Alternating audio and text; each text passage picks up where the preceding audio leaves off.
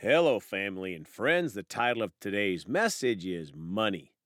Let's pray. Father, we come today hungry and ready to receive what you have for us today, Father. Teach us about money. Father, we know you talked a lot in your word about money, so we come hungry to learn more, Father, and to accept what you teach us, Father. Not to argue with you, but to accept you because you are the truth. And the truth will set us free, Father. So thank you for helping us. In Jesus' name, amen. Well, folks are going to talk today about this topic money. I heard someone say years ago that money is neither good or bad, it just takes on the character of the person that has it. That is scripturally right on. I think money is one of the most misunderstood things in the Bible. Being poor does not make us holy. Spending time in our Bible and praying and praising the Lord in church and serving God make us want to live holy. The wrong teachings in the church about money is just what the devil wants. He wants Christians to be poor and evil people to be rich. Because evil people do evil things with their money, and Christians will do good things with their money if they listen to God. Even in the natural, people should understand that being broke is not a blessing.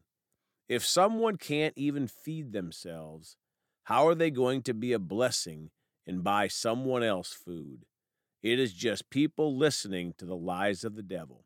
Let's start today in 1 Timothy 6:10 in the Amplified Bible. For the love of money, that is the greedy desire for it and the willingness to gain it unethically, is the root of all sorts of evil.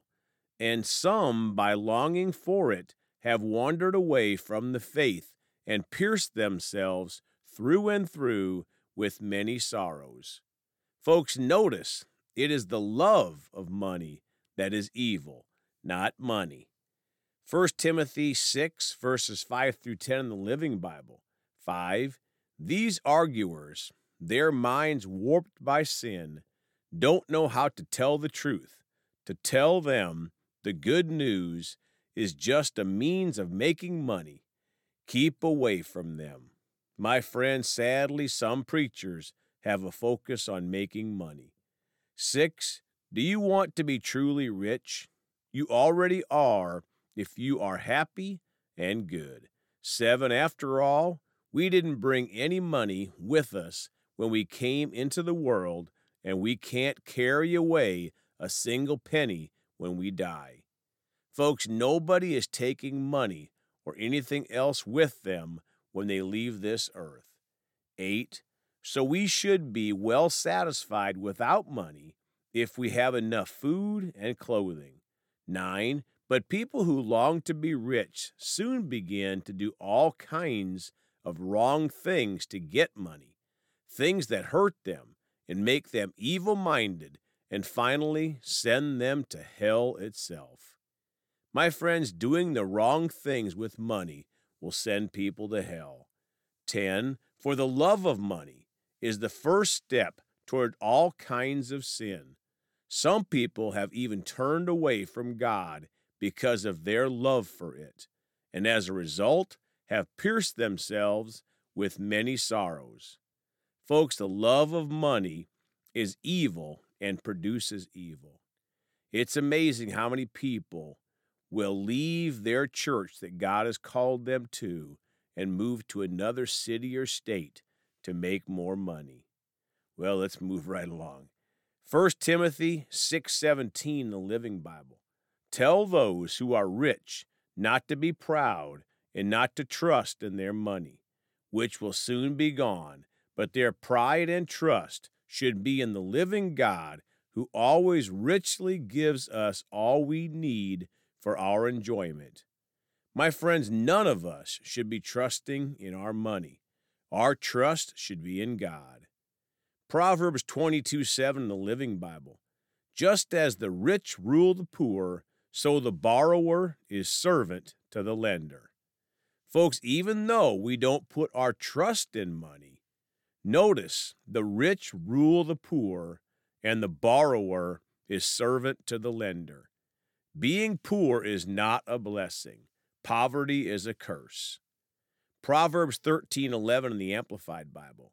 Wealth obtained by fraud dwindles, but he who gathers gradually by honest labor will increase his riches. My friends, wow, wouldn't it be nice if some of our government leaders understood this concept? Those who gather gradually by honest labor will increase in riches. Many government leaders seem to have the philosophy of you vote for me and I'll get you some money while you lay around at home. Just vote for me again next time. Well, let's move on from there to Proverbs 13:22. A good man leaves an inheritance to his children's children, and the wealth of the sinner is stored up for the hands of the righteous. Folks, we are called to leave an inheritance to our grandchildren. How can we do that if we are broke? Also, the wealth of the sinner will eventually find its way to the righteous, the followers of Jesus.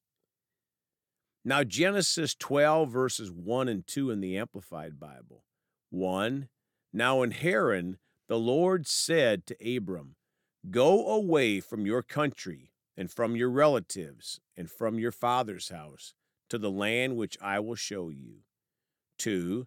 And I will make you a great nation, and I will bless you abundantly, and make your name great, exalted, distinguished and you shall be a blessing, a source of great good to others.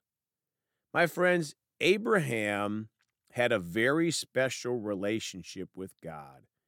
God told Abraham, I will bless you abundantly, and you shall be a blessing. Now, Genesis 13 2 in the Amplified Bible. Now, Abram was extremely rich in livestock and in silver and in gold. Folks, if money was evil, why would God have blessed Abraham so abundantly and made him extremely rich? We need to put money in its proper perspective. It is a tool. If we are blessed with money, we'll have a larger tithe check. We'll be able to give more in the offering tray and we'll be able to more greatly bless those around us while seeking first the kingdom of God, loving God, and loving and blessing his people. Let's pray. Father, we thank you for teaching us about money, that money's not evil. The love of money is, and it can cause all sorts of evil when we love it, Father. But when we put you first, Father, we'll do good things with our money because we know that we're blessed to be a blessing, Father. Thank you for blessing us. We'll choose to be a blessing, Father. We'll choose to use it as a tool to help build your kingdom, Father, to help those around us, to help ministries that are getting the gospel out there to the world, Father. Thank you for speaking to us in that still small voice and where to give our offerings, Father, to help missionaries and those that are out serving you and doing great things for your kingdom. Thank you for helping us, Father. We repent and when we thought wrong about money, and we choose to follow your word, the lamp and the light. In Jesus' precious name, amen. Well, folks, you can contact us at celebratejesusministry at gmail.com or by phone at 812 449 8147. We love you all. Please go talk to someone about Jesus today. And remember, Jesus thought about you on the cross at Calvary.